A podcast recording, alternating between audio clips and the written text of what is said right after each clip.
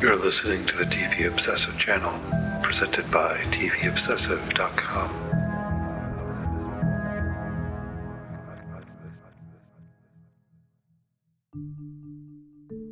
The Leftovers, Jill and Tommy Garvey. Written and read by Cameron Crain. The Garvey family is central to The Leftovers. Kevin Garvey begins Season 1 as the chief of police in Mapleton, New York, but proceeds on a journey that takes him beyond the veil of this reality. Lori Garvey first appears as a member of the Guilty Remnant, dressed in white and smoking, though we ultimately learn of her past as a therapist and get to know her in her future once she has left said group. However, this piece isn't about either of them, but about their children, Jill and Tommy. It would certainly be fair to say that, in addition to the impact of the departure, the dissolution of their family unit affected the Garvey kids. Nonetheless, their lives are meaningfully affected by the events of October 14th in ways that go beyond this and are more direct. They were together when it happened, holding hands with a group in a circle, until the circle was broken because someone disappeared. It was 2 more years before Lori left to join the Guilty Remnant, and we never see what happened in those 2 years. We only know that Tommy left town while Jill stayed. It is perhaps impossible to separate how they were impacted by family dynamics from how they were affected by the departure, but the same could be said for anyone. What is clear is that both struggle with questions of meaning or purpose in the wake of the event. Let's start with Jill. She and her friend Amy are pretty nihilistic, as is their group of friends. At a party, they play a version of spin the bottle with a phone, and the app demands far more extreme things than kissing in a closet. Bucking, burning, choking, etc. And they go along. This isn't wildly implausible in our world, of course. The world of The Leftovers is not so distant, but it is striking nonetheless in the context of a world that has experienced the departure. How does one take anything seriously in light of such an event? Maybe the Tide Pod challenge is an appropriate response. Later, Jill steals the baby Jesus from a manger scene. The only reason she doesn't set it on fire is because, at the last instant, she thinks about how her father has been pressured to find it by the powers that be in the town. Perhaps it is Amy's comment about this that gets to her, though Amy herself was going to let the thing happen. And nothing stopped them from putting a joint in the baby Jesus' mouth, or from Jill's friend dipping his balls in it. In another scene, they play a game to see how long they can stay in a refrigerator in the woods that was apparently occupied by a young man who departed. They are mocking the whole thing, like you do when you're young and nihilistic. This is an embrace of the fact that the world makes no sense. There is no meaning. Why not fuck, burn, and choke each other? Clearly, Jesus is a joke. Clearly, everyone who imbues some grand meaning to the departure is fucking stupid. It's senseless. Nihilism enters philosophy as a problem. Virtually no one endorses it. Even Friedrich Nietzsche, who is widely credited with having said that God is dead, didn't put those words in his own mouth, but in that of a madman. Further, his whole philosophy is better thought of as an attempt to overcome nihilism, rather than to embrace it. Few are those who stridently claim to believe in nothing. Rather, nihilism is the inability to believe that anything is truly meaningful. It is a crisis of meaning, not its abnegation. Nietzsche's move was to suggest that there is no transcendent meaning, no overarching grand narrative, such as God's will, that everything is equally meaningful. But Jill and her friends have not made this move. They just want to watch the world burn. Not that it is an easy move to make, and we must be careful not to dismiss the appeals of nihilism too quickly. There's a certain comfort to be found here. It's not hedonism, it's not about pleasure. It's about what amounts to the opposite of a faith in God. There's a cold comfort in embracing the nothing.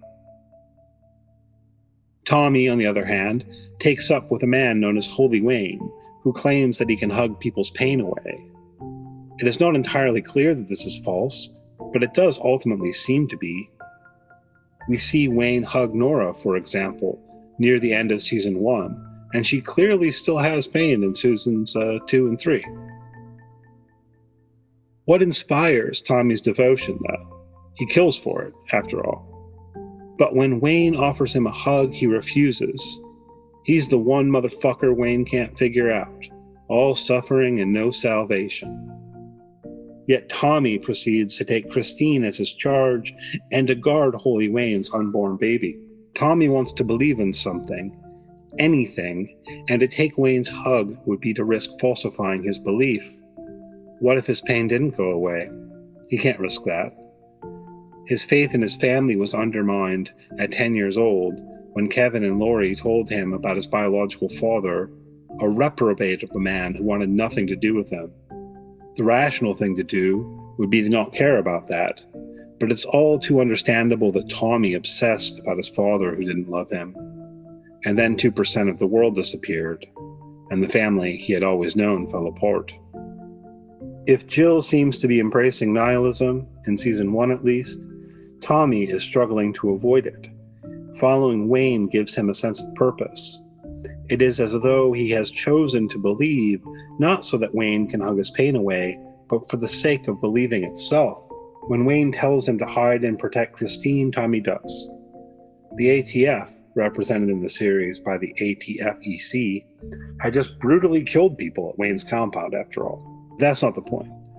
The point is that Tommy wants to be committed to something. It almost doesn't matter what it is. He waits for Wayne's call. When he's about to give up, he gets a different call on the phone that Wayne gave him. It's a robocall from the loved ones service that offers to make replicas of the departed, so their loved ones have something to bury. The service is, of course, absurd. Why does it matter if they have a corpse to bury? Perhaps because it gives them closure, but that's weird. No one seriously believes that the replica is the person being mourned. If you believe in a soul, it has clearly gone elsewhere by that point. If you don't, well, it's just matter. And yet, seemingly all human beings throughout history have cared about what happens to the corpse. We have these values about respecting the dead. Why? It is as though we cannot help but believe the body is still the person, even though a moment's reflection will tell us it is not. Regardless, this is enough to make Tommy return to Christine. That's a real fucking good one, Wayne. He seems to keep believing, even after he discovers another man who is also charged with caring for a woman, carrying Wayne's child, though it seems to shake him when this woman tries to shoot him. Tommy perseveres. Until Christine leaves the baby in the bathroom. Then he's out. With Kevin as witness, Wayne dies in a different public bathroom, worrying that he may have been a fraud. What did Kevin wish for? Tommy leaves the baby on his father's porch. Nora finds it, and that's important. But Tommy didn't leave it for her. He didn't even know she existed. Tommy teams up with his mom, who has by then left the Guilty Remnant, and they try to help others who want to get away from it. He successfully infiltrates several hives and peels away some members before he gets caught. Meg rapes him for no apparent reason, and then leaves him half naked in the middle of the road. After a woman they help named Susan drives their family into traffic, Lori and Tommy decide to offer the members of their group more. Tommy takes on the whole role of Holy Wayne with his healing hugs, but he just can't keep it up. It's a lie, after all. Perhaps Wayne was a fraud, but Tommy didn't know that. He refused Wayne's hug precisely so that he would not know one way or the other. But to deceive people on purpose, even with the goal of helping them, is not something Tommy can sustain. That he goes along with this plan at all is a testament to his recognition of the power of faith, his desire to believe. But he can't believe his own bullshit when he knows it's bullshit. As he tells Lori, the Guilty Remnant is offering people something, and though they can peel people away from it, they weren't offering anything to fill that void. So they might just veer into traffic and kill themselves, taking their families along with them. This is where the idea of Tommy taking up Wayne's mantle comes from.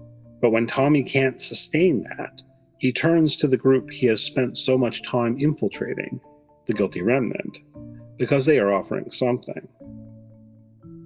Perhaps it is also because he wants to know why Meg raped him, though he does not get much of an answer on that front. She says she was trying to get him pregnant, which is a joke, and may be telling in relation to the attitude of the GR, but could not have been terribly satisfying to Tommy as an answer. It's not clear to what extent Tommy flirts with the idea of joining the Guilty Remnant. When he decides to travel to Jarden with Meg, his motives are ambiguous. After all, what initiates this is his comment that he would go there if he wanted a family, indicating that this is not what he wants, as much as it may be where he lands. I would suggest that Tommy's motives here are not just ambiguous to us as viewers, they are ambiguous to Tommy himself. He does not know why he goes with Meg. After the events on the bridge and the storming of the town by those who had been camped outside its border, Tommy seems to have decided on family as the best option. He is there when Kevin returns home, holding Lily. Ultimately, sometime between seasons 2 and 3, he becomes a cop. Is this a case of a rebellious youth settling down or something else? Perhaps it appears to be the former, but what has he repressed? He kills Dean in a scene that recalls his earlier killing of an ATFEC agent. In both instances, Tommy acts as though he is okay, but is he? How could he be? And the same goes with Jill. She seems to be better adjusted in seasons 2 and 3, caring for Lily and calling out her dad for fucking it up with Nora. But can we really believe she is okay? The last time we hear them is when Lori gets a call from Jill about a video she loved as a kid, today's special, and Tommy laughs in the background. Can we believe that they are happy? Perhaps they have each resolved the issue of nihilism, but it seems more likely that they have simply decided to ignore the worry. If nothing matters, what does it matter that nothing matters? Nietzsche tries to cash this out in terms of a great affirmation, to affirm everything in life except that which says no to it, to deny any appeal to a transcendent value that would justify existence, but even more so to deny the appeal to a lack of such a value. It is not that God does not exist, God is dead, the concept is dead, and if we could overcome our mourning and melancholia, then we could become what we are and live in a way that truly affirms life on its own terms. Jill and Tommy do not seem to have achieved this. They simply go on, because it is better than the other available options. We learn that each eventually gets married, to mixed results.